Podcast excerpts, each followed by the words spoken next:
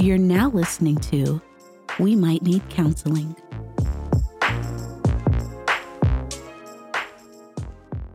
Welcome to another episode of We Might Need Counseling podcast. I'm your host, Dougie Cash. I'm Javon. Can't believe he's here, Meredith. and it is Friday. That's why. Good point. It's a work day for you. and today, I'm very excited. We have a very, very special guest.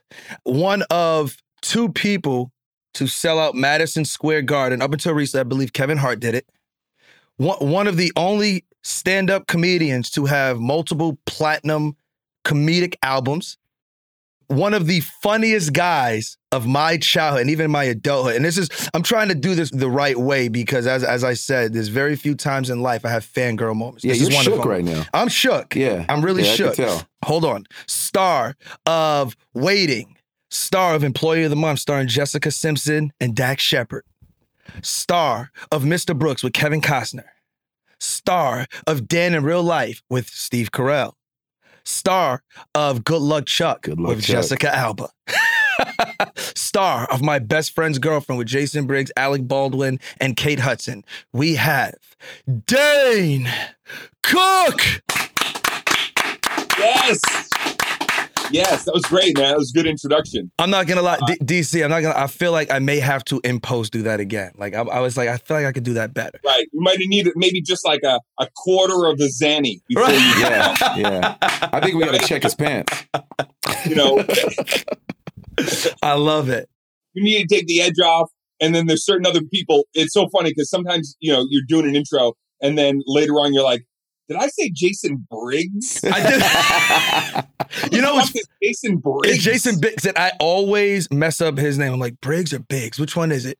And he actually happens to be the star of one of my favorite franchise, the American Pie series. Danny does it all the time. Who's the lead in Anchorman? What's his name? I don't want to talk about it. Exactly. Yeah. Yeah. Yeah, anyway, he's- Dane, what's up with you, Can't brother? How are you? Thank you for being on the show. How are you? I gotta tell you, man. I, I'll, I'll let me just kind of put it in a brief bite-size sound bite for you because I could, I could ramble for a minute about how I'm feeling about the world getting back in session. But I'll tell you this: I did my first show last night in over a year. I stood on stage with a mic in my hand, spotlight, real laughs, real people, and I'm so you're getting me on the best possible moment. Hopefully, many, many more of the next year to come as we're all getting back, uh, you know, back live with each other. But it's great to be here talking Right. about all of it with you dudes. No, hell yeah. And you did that at Laugh Factory, right? Because that was I was I was gonna show up and pop up. And correct me if I'm wrong, Dane Cook actually holds the title, the endurance title, right? For doing seven hours of straight stand-up. You beat Rich. At that club, it was me and Chappelle for a couple of years, Yes. Mhm, going back and forth. I don't even remember how much time I did, but it's not a world record. I think the world record is some dude in London did like 44 straight hours without leaving the stage of stand up. So it's not a world record, but it's a local record. Okay, well, but but you beat some iconic people. Richard Pryor, if I'm not mistaken, held the record. You beat Richard, then Chappelle came and beat you. And in true Dane c- fashion, he beat Chappelle, which is not a small feat because it is Chappelle. I'll So let's you, make some I'm noise sure- for that. Sure, that, I'm sure that Richard, even in whatever amount of time he did, was fu- was funnier than my set and longer. Right. Yeah, I wish I could have seen Pryor do his thing right there, man. I know. It was I don't even know if I can sleep that long. Like that's that's impressive, man. Like like no breaks or anything. Is that how that? Obviously, No it went- breaks. oh, No break, no sitting down. I literally stood up, and then the cool thing was by we whatever time I started by six something in the morning, of the forty five people that started there in the crowd, pretty much everybody was there, and the whole my whole kind of shtick was I knew everybody's name. I came up with funny shit for every single person, and then I took everybody on stage at the end of the night or now the morning, and we did a group picture. So it was like the biggest improv gang that you'd ever seen together. That's fantastic. So, hey, hold on. Make some noise. So, Dane, I want to do this real quick, right? I want to sort of backtrack for a little bit and just start at the beginning, right? Because one of the things that that I know, just me and my friends, and one of the things you hear in regards to Dane is like Dane back in the the early thousands and mid thousands was like you were the you were the number one guy. You were the guy, and then you disappeared. And I remember at that time I was living in New York, and people were like, "What happened to Dane?" Because like you were the talk of the town. Every so often in school. Did you see the new Dane stand up? Did you see the new Dane movie? So I want to just start at the, the the very beginning and how you got into the business. And this may be public record, but I just, you know, for those who live under a rock, let's just give a refresher. So you're from Boston, right? Born in Arlington, Massachusetts, 10 minutes out of Boston. Yes. Okay, cool. And and how did you get into the the, the comedy game? Stand-up comedy was the only thing I ever wanted to do. When I Mhm. was in 7th grade, I told my mom and dad, I'm not going to go to college. I'm going to pound the pavement and I'm going to get out there and I'm going to be like the people that I've been watching on The Tonight Show or listening to the comedy albums or Saturday Night Live. My mom was like, go for it. My dad was like, what? He was so clueless and bummed out. He didn't know the arts. He was an athlete. He thought I was going to be like, you know, I had his frame. He thought I was going to be in there like a boxer, like he was, or playing football or something. And so I, I hit the ground running. 1990, did my first open mic stand up, never looked back. So it was all I ever wanted to do. Now, who at that time when you were growing up, like who were some of those comedians or people that influenced you and inspired you? Yeah, I mean, it's funny because Marty Callner ended up directing my HBO special, Vicious Circle, and then Isolated Incident after that. And Marty directed the first stand up special that I really fell in love with, which was 1978, George Carlin for HBO on location. He filmed it in Arizona in the round. Marty directed it. I watched it a hundred times on a VCR tape that I had.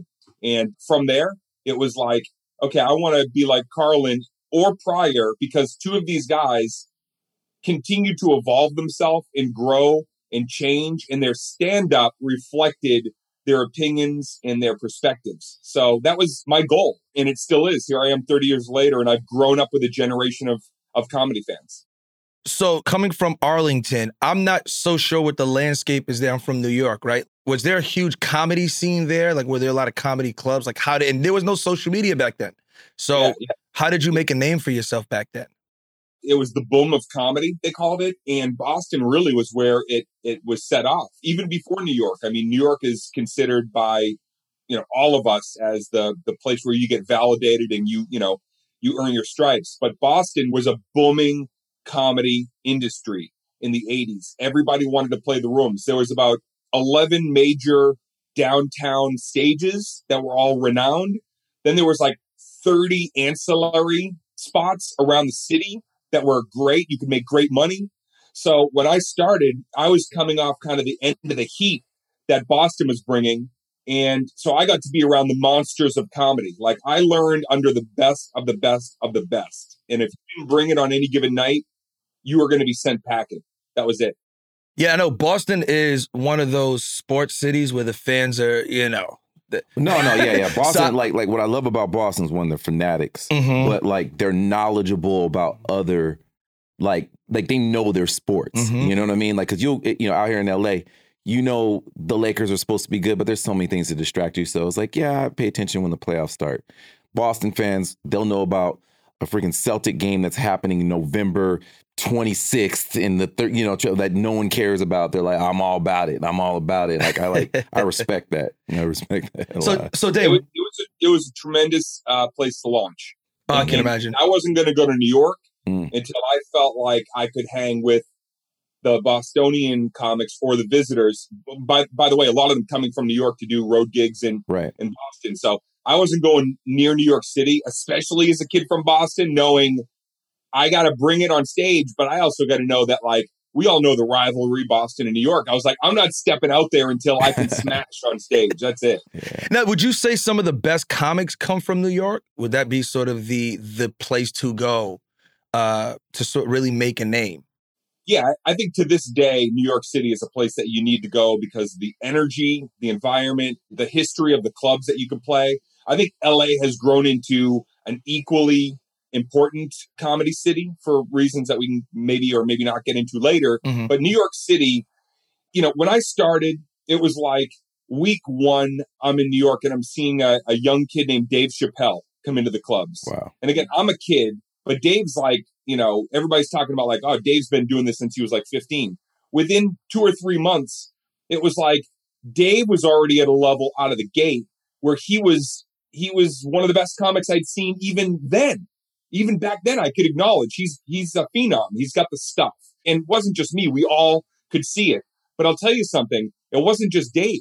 It was what people like me were bringing, or any given night, you'd see somebody like Dave Attell or Tony Woods would come in and rock, or groups like Red Johnny and the Round Guy, who are no longer around, were like coming in and destroying. Like the laughs to this day have never been as bombastic as the shows that we were all a part of when we first hit New York City. Right. Uh, no, it's interesting you say that because you obviously know your your comedy and you know it from the albums. And I remember the '80s and '90s. There was just like you could get it from so many different mediums. Do you feel like when you do become, you know, when you arrive there with all that history, do you feel like there is a torch that's passed and you feel like, okay, now I have this responsibility going forward? Or you just so have so much tunnel vision on what you're doing that you can't even allow yourself to be affected by that? Man, I tell you, if you think in comedy that the torch passed you know, if you're if you're collecting a torch, then you're in the wrong industry because that torch will be used to torch you. And if you start to believe you earned or deserve a torch, then you're probably going to burn your own shit down.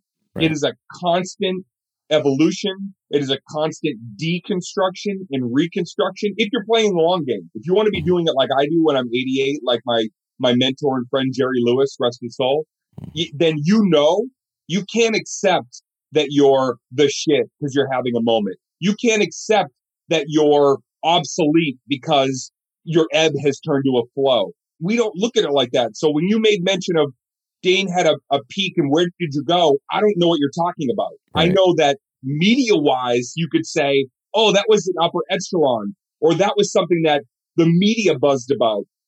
But we think differently. We're right. wired to look at what what the industry says is not what a stand-up comedy learns or dictates or embraces with fandom. So yeah, I feel like I'm on a lane next to all other things creatively because the way stand-up comedians are hardwired is a different philosophy from than other guests that you might talk to about the acting profession or the music profession. Um, and I'm around that time you had like the Andrew Dice Clays, the Seinfelds, and you know, for all intents purposes, I want to say like like Seinfeld is an icon, he's a legend, but his comedy didn't necessarily translate to me. I always felt he had a more mature type audience, but I feel like when you came into the scene, it's like you had more of a youthful sort of like you can connect with the young millennials at the time. You were in shape, like all of these things. Now, now was that intentional? and sort of like what inspired the comedy that you your comedy acts sure yeah no when i was in my 20s i was obviously gonna observe and report about things happening in my 20s so when i was playing colleges you know it's not like i had a lot of life under my feet to be able to talk about really in-depth you know and by the way they wouldn't have wanted to hear it right you want sex drugs rock and roll you want to talk about right. something that was uh, alive and happening right now. Mm-hmm. You know, it's almost like back in the 80s, you probably went to Bruce Springsteen because you wanted to born in the USA. Now you go and watch Bruce Springsteen because you want to hear glory days. You want to be right. able to reflect on your own life and your own passages.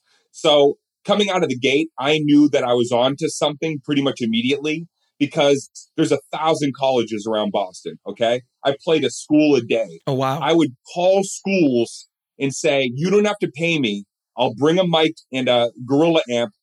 Let me perform for you. Just because I knew that if I if I connected with that generation of new comedy fans, mm-hmm. they might be able to prop me up, and I might be able to bring them along. Yeah. So I, I did, man. I knew right away that I was at the.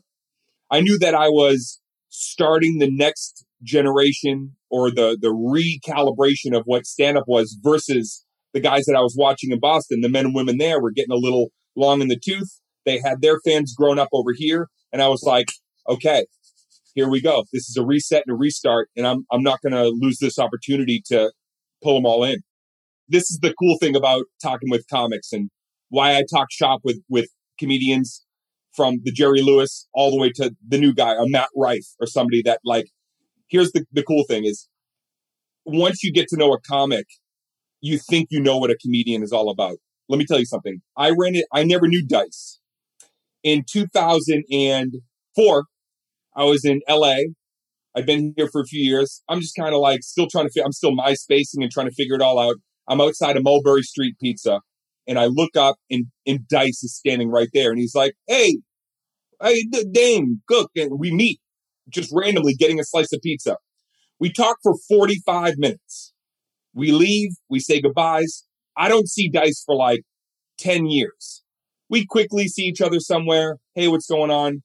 And I reflect 10 years, 10 years later on my conversation with Dice. And I remember thinking to myself, man, everything I thought Dice was going to be versus the conversation I had, holy shit, I even kind of projected what I thought Dice was going to be. A year ago, Dice calls me out of the blue. And we just start talking one night. You got, I got your number. I want, we, you know, we, we've uh, missed each other. We, we start talking. And I said, Dice, I don't know if you remember this, but we bumped into each other in 2003. And he goes, Oh, yeah. Not only do I remember, and then ready? He told me everything we talked about. he remembered my dad's name. He remembered my dad was an athlete. Dude, he is one of the smartest, most articulate. You can't put anything past him. Now, his Mhm. persona, you might think something completely different. But that's the cool thing about these conversations is people get to see the inner workings of, of people like myself that love the craft of comedy, but we usually live a different lifestyle away from the stage. You know that that's a good point, and that's actually one of the reasons why I wanted to do you know this podcast with Jovan. I think a lot of times people conflate someone's public image Right. or you know the thing that they want to sell to the public with the real person. So I think you're 100 percent correct. Now, when you first hit the scene, was your comedy well received from the beginning, or you know was it a process? Like you talk about the first time you bombed, and you know Yeah, yeah. It, it was, you know, it was a progress. It was a work in progress. And even though I might have had some bombastic energy because I loved physical comedy, like Eddie Murphy was Mhm. physical and Steve Martin was physical and guys like Martin Short or TV actors like John Ritter. I Mm. love I loved a physical expression, but I also wanted to have great vernacular and incredible. I wanted to be able to paint verbal pictures.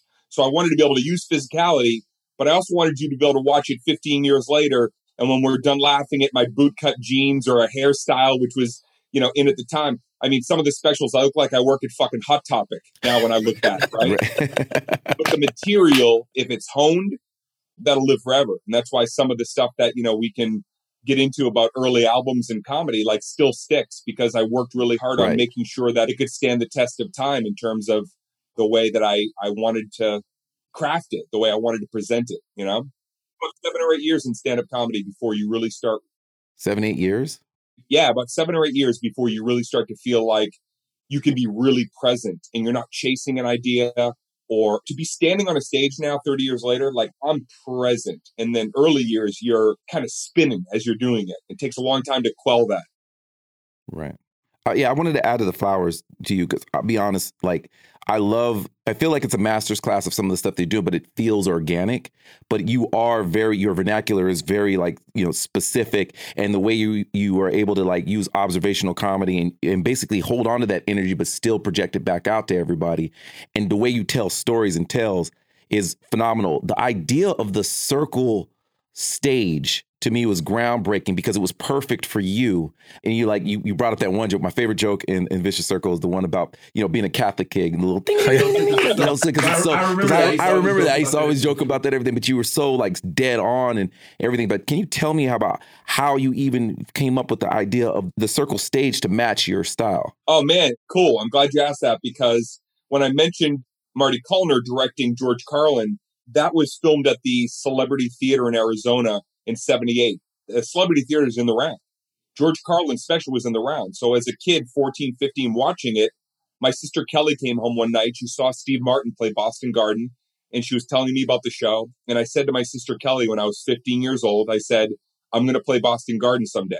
You're going to come see your brother play Boston Garden. She said, I am. I said, yeah. And I was already thinking in my head at 15 years old, I already saw myself standing in front of a crowd at Boston Garden and actually saw myself on the, like the basketball floor in my visions that I was kind of manifesting. I saw myself not on a side, but smack down in the middle. I'd also seen concerts there. I saw Fleetwood Mac as a kid there and we were kind of staged in, in the middle. They weren't like partitioned over on, you know, one side or the other. So all those years later, having had that in my mind and then played a couple of places in the round, when I met Marty, he was like, "What you know? What's your dream gig? You know, and how could I direct it? And what would you want me to do?" I said, "Marty, I want to do what you did with Carlin in '78. I want to play in the round." He goes, "Where?" I said, "Boston Garden." Just looked at me and said, we're going to need a lot of cameras. and really, here's what bolstered the idea of me doing in the round was, and why in the round? Why was in the round greater for my storytelling than a, a curtain behind me? Okay. In high school, my, my mentor, an incredible man that came into my life, Frank Roberts, was my drama instructor. And we would talk, we would talk shop. We would talk theater. We were always talking about, you know, plays because that was primarily his Broadway background. And one day he said, When you come into this scene today, Dane, oh, I want you to open the door with the groceries and I want you to keep your back kind of slightly turned so you only see this part of your face and hang the hat up. He said, And then I want you to turn to the audience. And I said, Okay, well, why not just come in the door and be there? And he looked at me and he said, Because there's nothing more powerful than the reveal. And it was like, Holy shit. And I started doing a little research on that. And I finally realized, and if you watch the special, every time I turn and it's that it's right. that moment in a new character or a new idea, it gives you chills. There's something that elevates the storytelling with the round to me. Mm. That's that's Powerful. interesting, man. Like, what was that moment for you where you know where like I guess you would say this was it, where you would discover like where you like I'm actually leaving Boston. My life has changed. What was that moment? Oh boy, shit, man. There were so many moments where I was like, on the on the road going, what's the opposite of being discovered? when I when I tell you that, man, there was a lot. There was a lot of you know the lean year. You know, I, I, you know, we were. I was a welfare kid out of Boston, so we didn't have you know. We didn't have anything really, you know. We were we were in the you know system and, and food stamps and free lunch tickets, and so for me, kind of like understanding that life is a grind and it was going to be a long road, even in doing what I loved. I remember finally being on the road after about four or five years and also like not even making enough money to cover the gas that I was putting in my little Chevy Cavalier to get to the fucking gig. Really. This is not, and there's, I don't know if you know this, but there's no dental or benefits that come with comedy. You know, I got a toothache in 92. I got it fixed in 98. Oh, shit. that's wait, wait, that's not funny. Globe stuck in on this one root canal that I had. Like, so when I finally got that call from New York City and I had an opportunity to go and play Caroline's on Broadway, and then I had an opportunity with a few of my buddies that we, we would take road trips, Patrice O'Neal, Bill Burr. Oh, wow. Love Bill Burr. Goldman. We'd pile into like Bill's shitty little truck or one of my cars that I borrowed from my girlfriend, and we go there. And when I went to that the comedy cellar in the Boston Comedy Club, which is you know now defunct, that was my welcome to a career because I finally started meeting like-minded people that went to New York not just to be a local hero in their town. You could be a local hero in Boston and be like just a Boston guy, make a few, you know, bucks here and there and have a life and comedy. But I met the guys that wanted to do it in the long haul. And that was the validation. Just being around again, guys like Chappelle and some of the names I you know, I named, it was like being around these funny young, you know, Sarah Silvermans and young men and women that were like, "Hey, I'm I'm here, and I can embrace that you're here because we want this for something more than just a few laughs in our hometown." Mm. So that's when mm. I started to know uh, fame and all that shit and adulation. That was still ten years away, but yeah, that was when I started to feel like I'm kind of making it. Now, when you, were you embraced right away, or because you know, like as you said, like like no one's gonna pass you the torch, and it's very competitive, and you know, in this business, people want to hold on to their spots. Did you ever deal with anyone sort of hating on you or not, or were you embraced by other comedics that were, you know, household names at the time? Yeah, no, I felt like, you know, there was animosity toward me from the very beginning, only because the era that was happening in Boston, there was a lot of also early alternative comedy going on. And there used to be a rift before alt comedy became like really lucrative and money making where there used to be a rift where the alt comics thought a mainstream comic like myself, like a main stage comic, they thought we were sellouts. We thought they were not funny and were just like relying on quirkiness or, yeah. or whatever it was. It was like this stupid little, you know, East Side, West Side thing, even in Boston. So I very quickly realized, oh, wow, this is a dog eat dog industry as well, you know? And so, yeah, if you get your spot, you know, which means like you're you're going up on a show with people that are are reliable and you know we're going to bring it, then you can't you can't miss your pitch. You ha- you you have to fucking throw heat every time. And if you don't, then those people that want your spot are going to talk you down or try to talk you out of town. And so, yeah, it, it was competitive, very competitive. That's fantastic. And I want to say, as a former myself, when we were young, we were on welfare. I just want to give a round of applause because it's not it's not easy to make it out of them circumstances. And you know, you've made it to where you are. So I just want to make some love for that. But I also have to ask, coming from those circumstances, when you first started making money, did you go crazy? Like, what was the craziest thing you purchased? And like, did you mismanage your money early on? When I was younger, I didn't necessarily understand the true value of money and how to make money work for me. So when I first started making money, I bought stupid shit. You know, I would buy things that didn't make any sense. Did you experience any of that? Well, I didn't. I didn't okay. because of just the way I was raised. And, you know, my mom was the, the breadwinner. My mm-hmm. dad, you know, drank and he was dealing with his own, you know, issues. My mom was cleaning. To- I'd go, I go with my mom. I do housekeeping. We clean offices together. She cleaned toilets with rheumatoid arthritis to get us mm. a little bit of scratch. So I mean this when I say like early on in my life, I didn't care about the money. It wasn't mm. about the mm. money. It was about, I felt like I was somebody when I was entertaining people. So when the money started to come, I wasn't frugal. I've never been a frugal person. I want to be able to like have fun and take trips or whatever. But it, at the beginning, I also knew, wow, there's a lot of lean years because I've read the memoirs and I've watched the documentaries and biographies and I've met some of the people that say, save your money because you never know when your moment might fucking, you know, mm-hmm. you might have a timeout for a little bit. That's a career, right? A career is like you're in, you're out. You're on the hot list, you're not. It's your fucking comeback it's your whatever. It's always like ebbing and flowing. But I'll tell you, you're looking, you're, this chair is the first thing I ever bought, 1997. The one you're sitting in. the one I'm sitting in. This fucking chair. Every, let, let me tell you something. Goddamn. If you, if you come here, I tell people, sit in my chair because this is, this fucking chair. Mm-hmm. Everything I did, I built an empire sitting in this fucking chair. Mm. 1997, I'm living on Hacienda Boulevard near Barney's Beanery little dinky apartment where like you could reach your refrigerator, you could open a window, you could touch a toilet, you know, all at the same time. Uh, that's all while door. being in a shower. right? It's like one of those shitty little apartment buildings where somebody down the hall is, you know, fucking, you know, cooking dinner and you smell it in your apartment like it's right, you know, right there. and as I was sitting there in 97, trying to figure out, okay, I'm in LA now. I came out here to do a, a sitcom that I was asked to be a part of for one year. Betty White played my grandmother. I, I, was grand Betty White's grandson for a season on a show that nobody to this day has ever fucking seen or really even heard of. But I was fortunate enough to get asked to do the show. And when the show came to an end, I was stuck in LA and it was either go back home to Boston, start over, or figure out, okay, how can I hone my skills and how can I also better myself as a writer? Because here's the thing, and Dougie, you guys know this. It's like if somebody comes into a room with all the effervescence and excitement that I have, and they can't leave you a document with an idea or really, you know, I got a six month old Rhodesian Ridgeback puppy, and sometimes she wants to be a part of the conversation. That's fine. if you can't, uh, if you can't print something out and leave it for somebody, then you know they're not going to just remember your ideas. Mm-hmm. So I was like, I need a great chair. I need a great chair. I'm going to use a little of this college money that I'd saved and the TV show money that I, you know, just a little bit of money. I didn't make much on that. And I bought this. I went over and I bought this chair somewhere over in the valley. I found this place and I would sit in this fucking chair.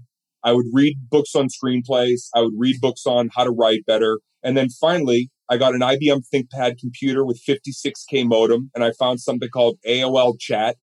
And I started talking to people one at a time that were in college and had my screen name. I'd put it on my website. And after about 10 or 20 people wrote me randomly, Hey, what's up, man? I'm in, I'm in Texas. You, you came to my school. Somebody else, you know, yo, dude, I'm in fucking Detroit. Thanks for swinging by. We were at that little shitty gig in that fucking frat house that you did. I sat there after 20 or 30 people wrote me. I sat in this chair and I was like, I'm going to turn these 20 people into millions of people. And I knew I was ahead of the pack. I knew it. I had a glimpse into the future and I fucking started. I started getting to work right in this motherfucker. That's incredible. And because you were actually the only comedian, if I'm not mistaken, that really built your fan base around MySpace at the time, right? Like very early on. Is that what you're alluding to? Yeah, yeah. Yeah, that's well, incredible. yeah. It was even before, but once MySpace hit, it was like, oh damn. Like mm-hmm. now I have a place where it's like post pictures, I can put clips up of, you know, my stand up. and you know what's so crazy? I wasn't keeping it a secret. I was going into the clubs every night. I won't name names, but I was around comics where I'd say, "This is what you need to do tonight."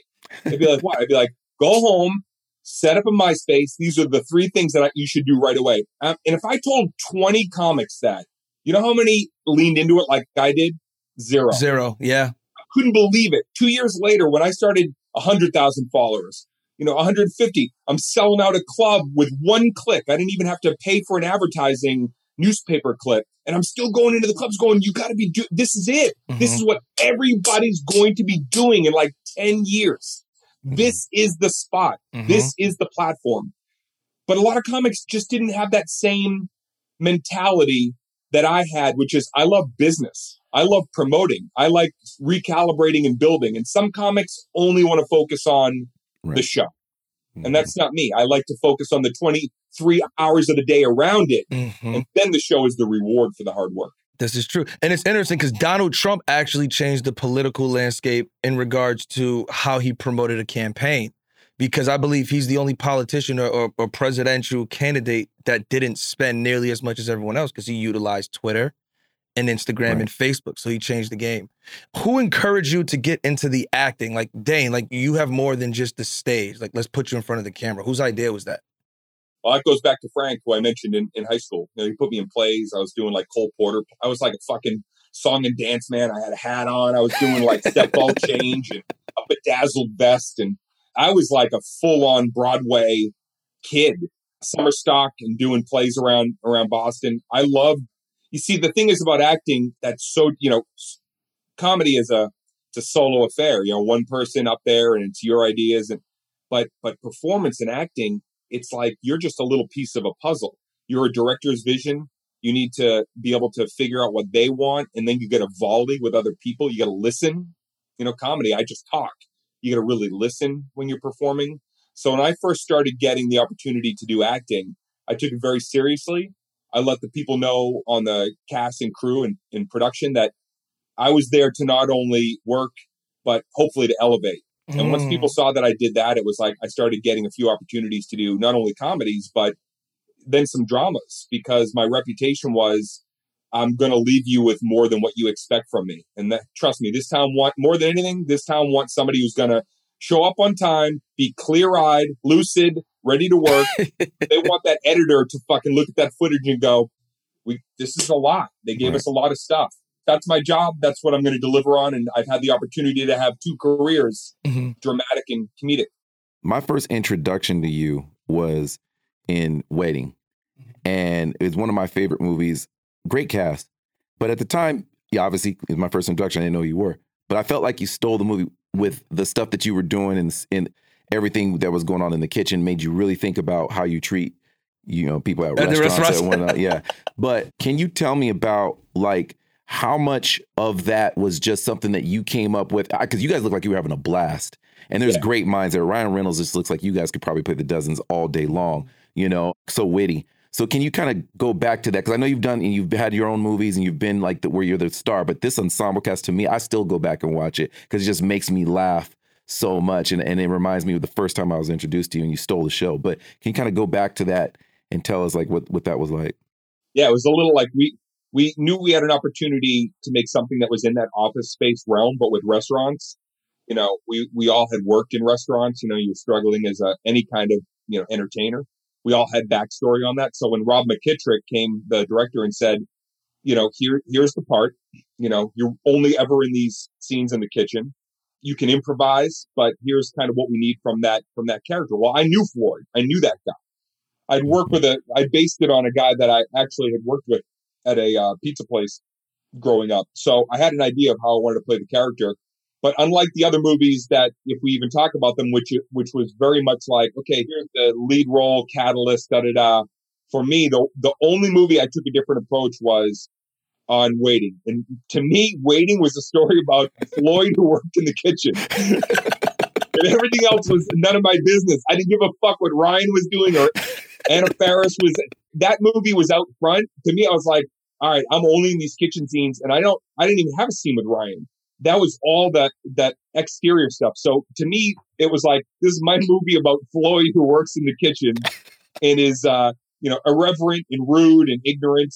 But it was it was a blast because every time Rob said action, he would keep the camera rolling and say like, "Okay, forget the script. You know, give us some extra, you know, banter." And we we did. It was so so fun.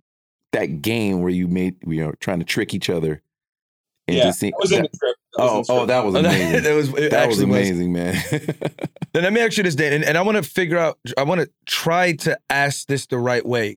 So it's like when you think about black comedy and white comedy, it doesn't always, you know, uh, cross over, right? And I feel like you were one of the first com- yeah, true. comedians to do that.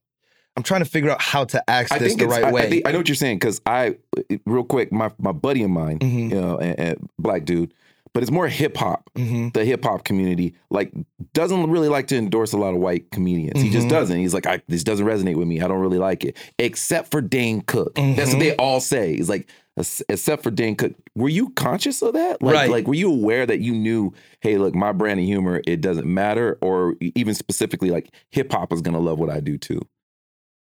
You know, I a lot of the early gigs that I did, especially Boston and New York, if there was a show and it was like whatever a you know a Black Night themed show, whatever they would be called out here in LA, they have like Chocolate Sunday, Right. the uh, at the Chocolate Sunday. Chocolate Sunday. Yeah. Chocolate Sunday, right? Whatever those early shows were, I first of all, I just wanted to get on stage, but I also never.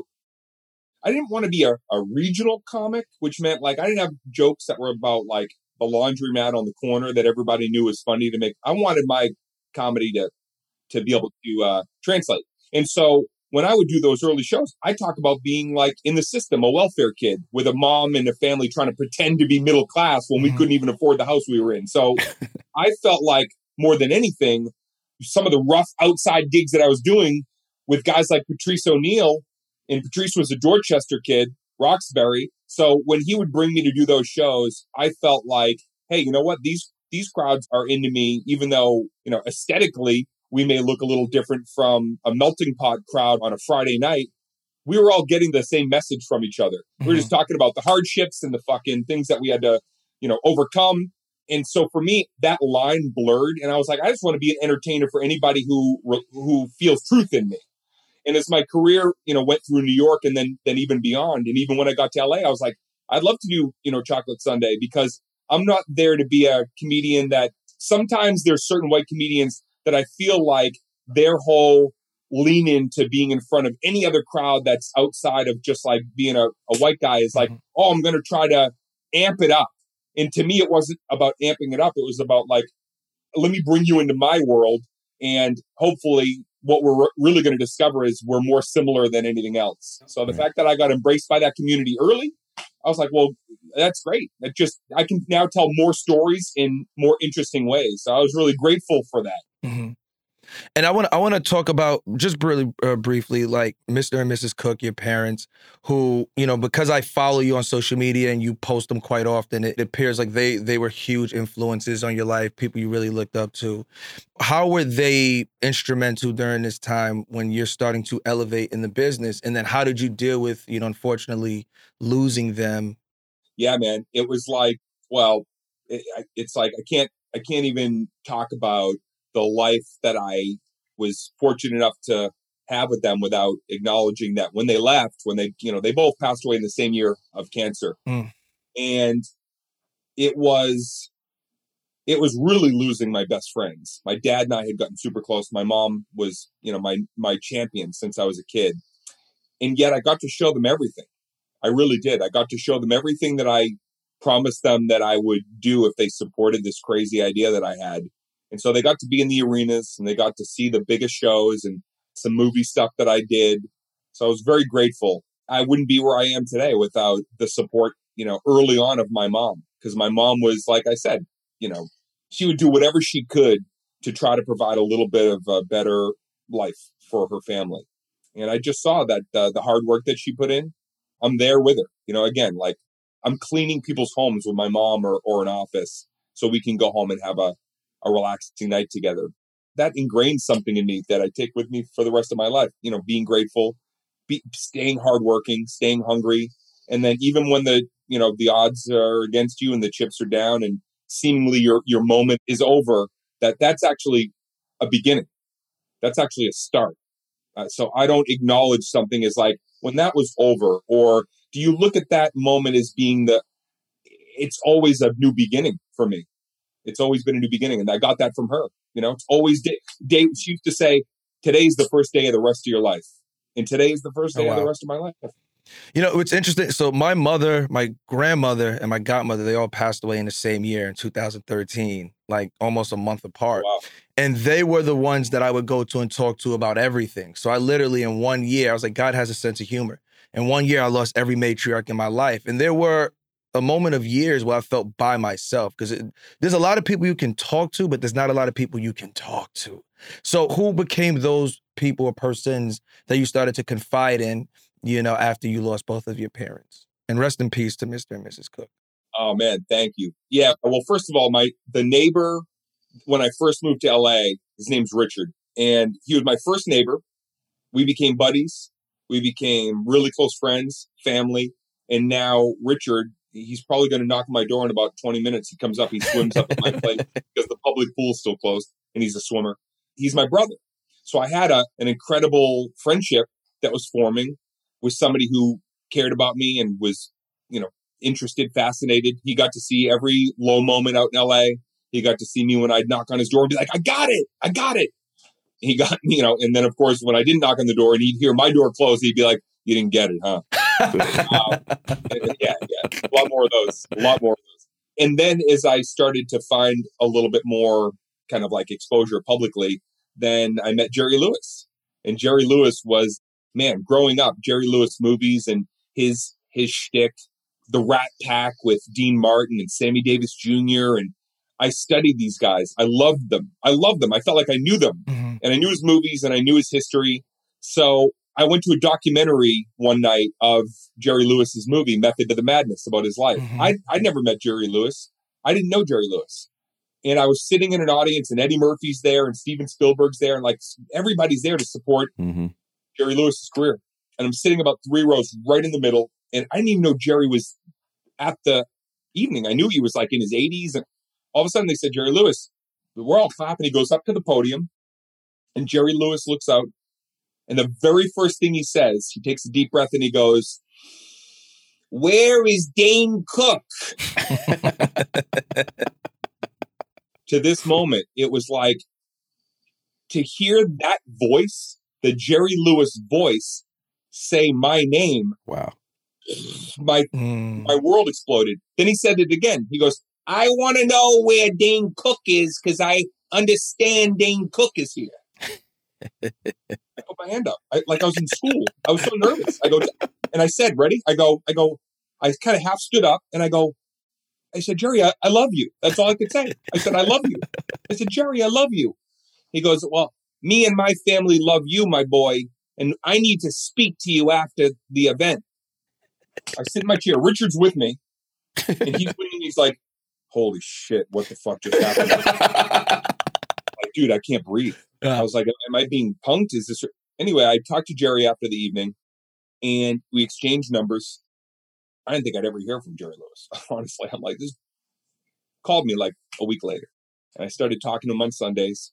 He became a mentor. He became a person who, during times in my life and career where the narrative starts to twist and people want to like, you know, you know, Dougie, it's like Yep. they build you up and then you're they they write you into like you suck and that Mhm. it's all part of the machine. Mhm. He was there for me consistently during all that to be in my ear and say to me, just keep working, man. The work will finally draw whatever back. They're going to write you're this, you're going to say you're that. Just keep working, keep touring, keep entertaining people. Do you love it? I said, I love it every day. I love it all day. I've never not loved what I do, and I never take it for granted. And I and I always have a new idea. And he'd call me on Sundays. He'd say, "You working on that new idea?" I'd say, "I am. I'm, I'm working hard on this and that." Then one Sunday he called me, and sadly, it was it was about six months before he passed away. And this might be one of my greatest stories that I'll ever tell. Greatest moments of my life, and feeling like I'd earned a real respect from somebody that It's an I learned so much from Mhm. he called me up and he goes, because he still was writing, even at like 87, 86, 87, writing scripts. He was just always dreaming and working. And he was touring, even at 86. I would saw nine of his shows live, packed houses, hmm. grandkids, their grandkids, their grandkids. Wow. And he's killing and he's doing Q and A's. So funny, alive up until the end. And he called me six months before and he goes, my boy, I have to talk to you. and I, he would always start like that. And then he'd settle into his serious Jerry voice, but he'd always start like, he, he knew that I love to hear that. And then I said, Jerry, what's going on? He get very serious. And he said, well, I want you to get ready for what I'm about to tell you because I've got good news and I have bad news. I said, okay, what's the good news? And he goes, the good news is I have written a script and you're going to play the lead. I said, really? He said, yes, you're the lead in my new film that I finished writing. I couldn't believe it. I said, Jerry, what after that, what could possibly be the bad news? And he goes, I'm going to direct it. you wanted to come back and direct another film at 87. We talked about it. He pitched it uh, to me a couple times. I loved it. And it just, you know, then unfortunately he got he got ill and it never saw the light of day. But the last conversation I had when he was healthy, he said, I'm having a tuxedo made by, and he named the gentleman, I don't remember. And he said, and you're going to want a tuxedo to wear in the film by him because he made Frank, Dean, Sammy, and my tuxedos. Frank mm, Sinatra. I love Sinatra. sending me to the same guy that made the Rat Pack tuxes to get me fitted for a tux for a movie that unfortunately I never got to pursue with Jerry. So having mm. people like him in my corner, and there's been several others, but I've always had people there, man, to like say to me, "Hey, you know what? When you're ready to work, when you're ready to get back on the horse, and you've got a strong idea, then hit us up, and we're going to collaborate." Right. Yeah, I love that. Give it up for Jerry. Yeah. Yeah, man. A legend. Yeah, yeah. Now, one of the things you said that that's interesting is, is true, right? It's like they love you in the beginning, they embrace you, they build you up, and then you notice the comedy and some of the things and jokes you say, it doesn't necessarily work, and then they want to break you down. If you think about comedy from when you first started and the how far you can go with some of the jokes, but you think about the times now where everyone is so sensitive, it feels like. Is it hard as a comedian to sort of feel the times changing and then start to sort of adjust the comedy you're, you're telling?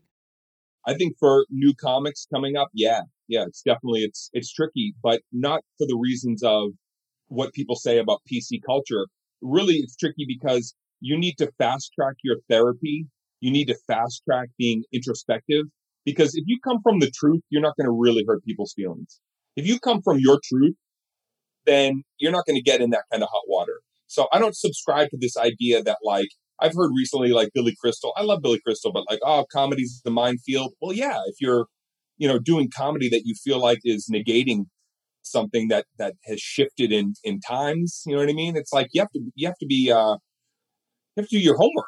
You know, mm-hmm. if you're mm-hmm. going to go up there and you're just going to talk willy nilly, you're going to say some, you're going to get foot and mouth disease and you're mm. going to get some shit tagged on you. And you might need that to get better. The problem is it's public now. There's a cell phone, there's somebody recording. So you can't fuck up and grow as easily, which means get to the truth of who you are faster. And if you talk about your experiences and where you come from, then people aren't going to be as easy to pigpile on you because the truth is alluring and the truth is the truth. Mm-hmm. Right. No, it's, uh, it was, it's interesting you say that because at the beginning of the interview, you mentioned like, you know, this is a crazy time and we're about to come out of this. And I, it, from what I've seen, you look excited. You look like like you're ready to you got some stuff that you want to get out. Do you kind of want to go into it as we're going into this, I guess, rebirth after the pandemic?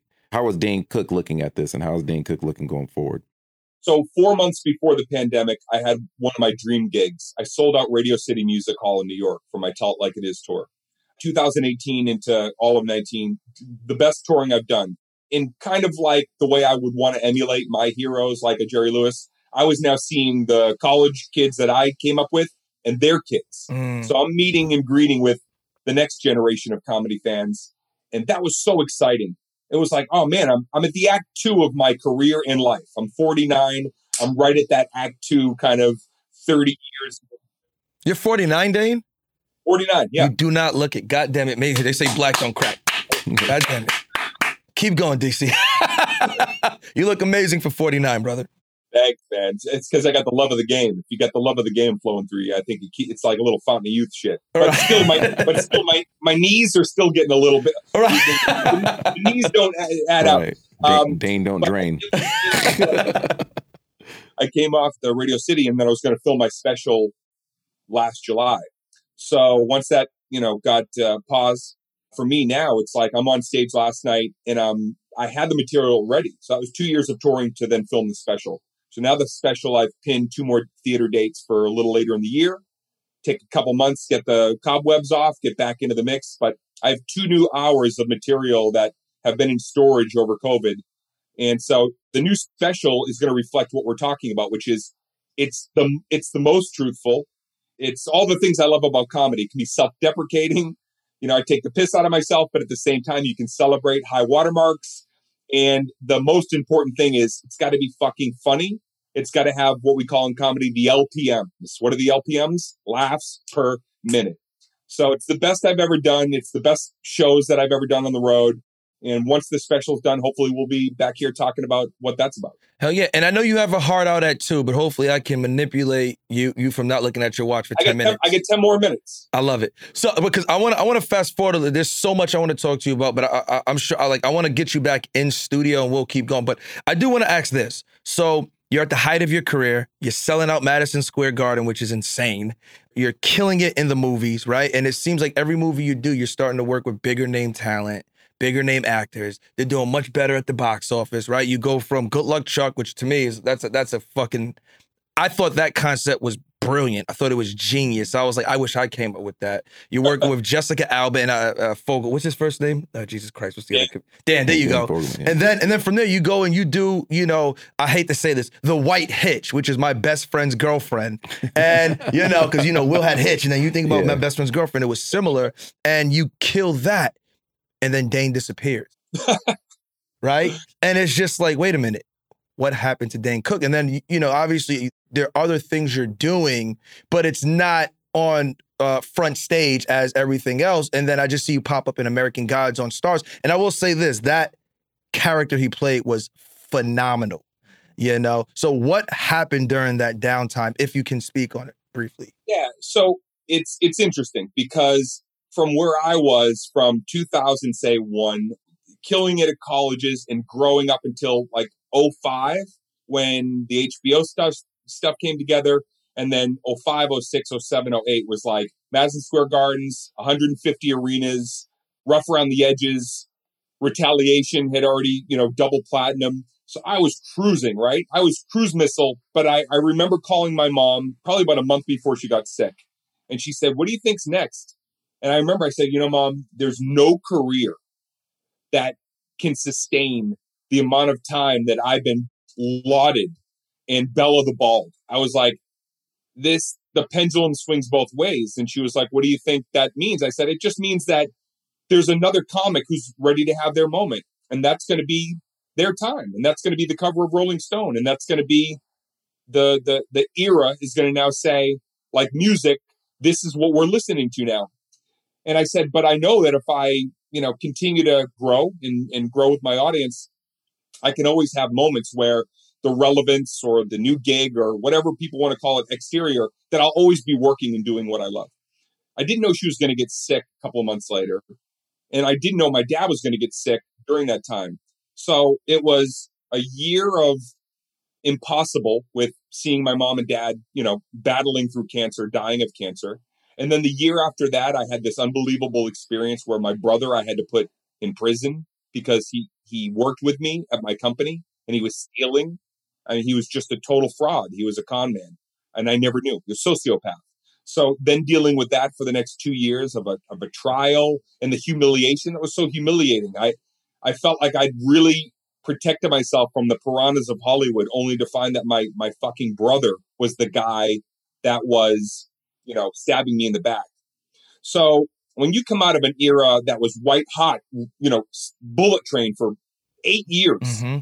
And being very transparent, it's like the movies were great, but it wasn't like the movies were like hundred million dollar Sandler smashes. They were they were good. They nobody lost their house. You know what I mean? Everybody was happy. but it was also me being very, very honest with myself. Like, you know, I'm not, I'm, not that anybody's truly, truly bona fide. There's a few A people that are like have illustrious careers, but everybody else is like, if you're not doing the work and rebuilding and, and coming up with new ideas, then you know you're not going to be part of the the game that takes place out here. After that two or three years, when I came up for air, I was I was like unhealthy. I didn't know how to grieve. I didn't know how to deal with the betrayal that I'd been through with my brother. And I had to get back on my feet.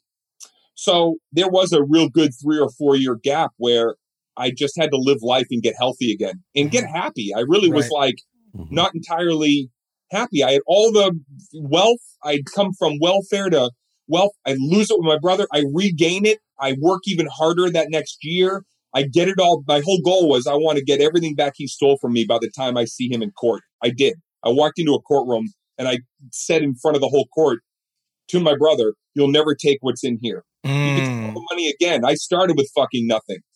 You can take everything, but you're never going to get what's in here. And I just knew leaving there that I'm a I'm a winner. I'm a person that if you lock on with me and you trying to get something done, we're going to win. We're going to win in some regard. And I knew that all I needed to do is catch another breeze, and the breeze sometimes can turn into so so so much more. So the last bunch of years from that has been working on the other tools. You know, directing. I've been writing and directing. I've been doing stuff like American Gods, American Exit. With, with, Uh, my man Mo, I love the American Exit. Wait, wait, it's, no, that, yeah, that- yeah, yeah, that- that's something else. I'm sorry. Keep going, Dane. I apologize. Yeah, no, no. It, Yeah. It's it's been bu- like building towards what we're talking about, which is, you know, I wrote a book over COVID. It's about my first 30 years in comedy, but it's about philosophy. It's about how I came from nothing to something. It's funny, but it's dark. It's like Empire Strikes Back. I'm talking about my go. brother. I'm talking about I'm talking about backlash. I'm talking about the the narrative, and then how do you regain it? And so that's what I'm in now. I've regained this narrative. Great conversations like this. I think people get insight, get to know me. And I think Dougie and some of the people that have approached me even recently, they just know that I'm a guy that comes to work. If you have me on your team, I don't care if it's a small part or the lead part, I'm coming to work. And that's all I've ever done. So I need to find the people that are like minded that want to, you know, accomplish. And in the meantime, you've got the book, got the new comedy special, got something I'm going to direct, a script that I just wrote. So irons in the fire, man. Just irons in the fire. I love it. And and, uh, and and and by the way, I think you handled all of that gracefully. And I don't I don't want to even go back into you know the, the the money being stolen, but the world at the same time, while all this is going on, the world is Wait, wait, wait, changing. no, no, The- you- you- we can go back into that because I'll tell you something else. When I made that money back, I won't, I won't say how much, but I, I I told the court, I said, hey, listen, whatever you got to do, throw the book at him. I got back to where I needed to be. Whatever he took was whatever. I said, whatever comes back from that, whatever we retain, I gave it to Children's Hospital. I gave it to wherever I could. It wasn't about that. mo- I didn't need that Right. money it was the principle, your brother. healthy and, and and feel that feeling again of and by the way it was the best era because then i wasn't shrouded in some weird negative i didn't know that my brother next to me was bringing a lot of negative energy into my life so once that was gone it was like holy shit the last 10 years of my life have been my favorite of my life and career Yeah, yeah, I, I, yeah, but I don't even want to. As I was saying, like the industry was changing, and so the boom of social media, and now it feels like there's a new comic every day. Let me ask you this, Dane: Who are some of your favorite comedians today? Well, one of my favorites is a kid that I brought on the road with me, Matt Rife. And Matt has got the goods. Matt is, you know, he, he's humble, he's hardworking. And I brought him out on the last tour that I spoke of, the Tell It Like It Is tour.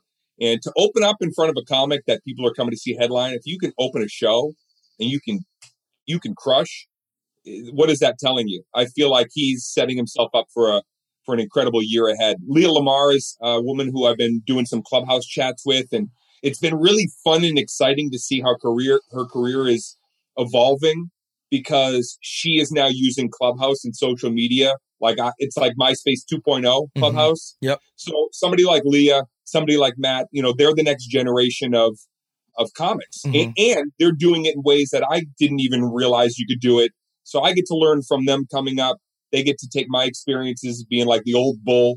I've, you know, I've I've seen every high watermark. I've had my low moments. That's a lot of gems. You can you can inform that next generation coming up, and then they take all that shit and then they do it their way. It's been really exciting to to be a part of that. Now that's fantastic. Now look, I know you have to run, so so this is how I want to manipulate you again. I want to get you back on. So I'm going to stop here because there's a lot more that I want to go into, but I'll right. pause here. and what I will say, Dane, is I remember we met we met at Soho and you would pitch me this movie idea. And ever since I've been working in the film business, I was like, I have to find something with Dane. And no lie, Dane. There, there- so I'm just letting you know, there's, there's a film idea that that I've been working on with a writer named Sam Wolfson, who did Tall Girl with Mary Viola and Wonderland McG's Oh, company. yeah. And it's a two handler for you and someone like a Little Rel or Kevin Hart. So Okay. just know that's coming to you. I'm excited about it. And I think we'll have buyers for this. So, but anyway, Dane, thank you for joining us. Go get your teeth fixed. Thank God you don't have to wait six years anymore to get it done. And uh, yeah, we, we'll, we'll, we'll hope next time you're on, you're in studio. That's what I'm hoping for. I can't wait. I would love that. Hell yeah. Ladies and gentlemen, Dane Cook. Woo! Thank you, Dane. Oh, and enjoy Boston being in first place for now. We're coming. We're Thank you, coming, fellas. brother. All I can't yeah. wait to get in there. Yeah, next time, no more Zoom. I want to be in there. A- absolutely. it. Thank you, Dane. I'll talk to you soon, brother. Okay, guys, have a great one. All right, Take be care, well. Matt. It was really cool having Dane on because, you know, one of the things, especially a lot of my friends, like they're huge Dane Cook fans. Mhm. And they're re- and I'm happy that he was able to sort of brief, briefly highlight some of the things that were going on during that downtime when he was here and then he just sort of disappeared. And it's like, did the rapture happen? Did God take Dane Cook? so I want to thank Dane for coming on. Man, I don't have many fangirl moments, but this was one of them. No, it was dope, man. What's really cool about him is, is how like I've always loved how relatable he is, Mhm. and and you would think after finding out a lot of that stuff, which we all kind of like you touched on, you would have a right to be bitter, you would have a right to be angry, you would have the right to just be whatever. But he's still like just as vibrant and energetic and excited about everything. And I think we all, after coming out of this COVID thing and now things are coming normal, maybe we need to breathe that breath of fresh air like a like Dane, Mhm. and, you know, look forward to what's coming on. Yeah, no, he has great energy. And I couldn't fathom someone, because they always say it's the people closest to you Yeah. who does who, who That's you know when exactly it. something happens because no one else has access to you. So it's like I can't fathom having a brother steal money from you and then having to put them uh, that that's tough. Uh, but anyway, shout out to Dan Cook again, Jovan. This was great. It was. It's been another episode of We Might Need Counseling podcast. I'm Dougie. I'm Jovan. God bless you. Peace.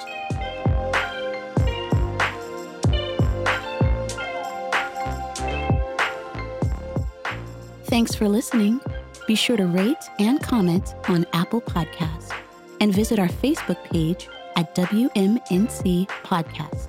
You can also find the guys on Instagram at Dougie Cash and at Jovan underscore WMNC. Also, a big shout out to Studio Pod Media, Nodalab, and the Network Studios. Until next time, bye.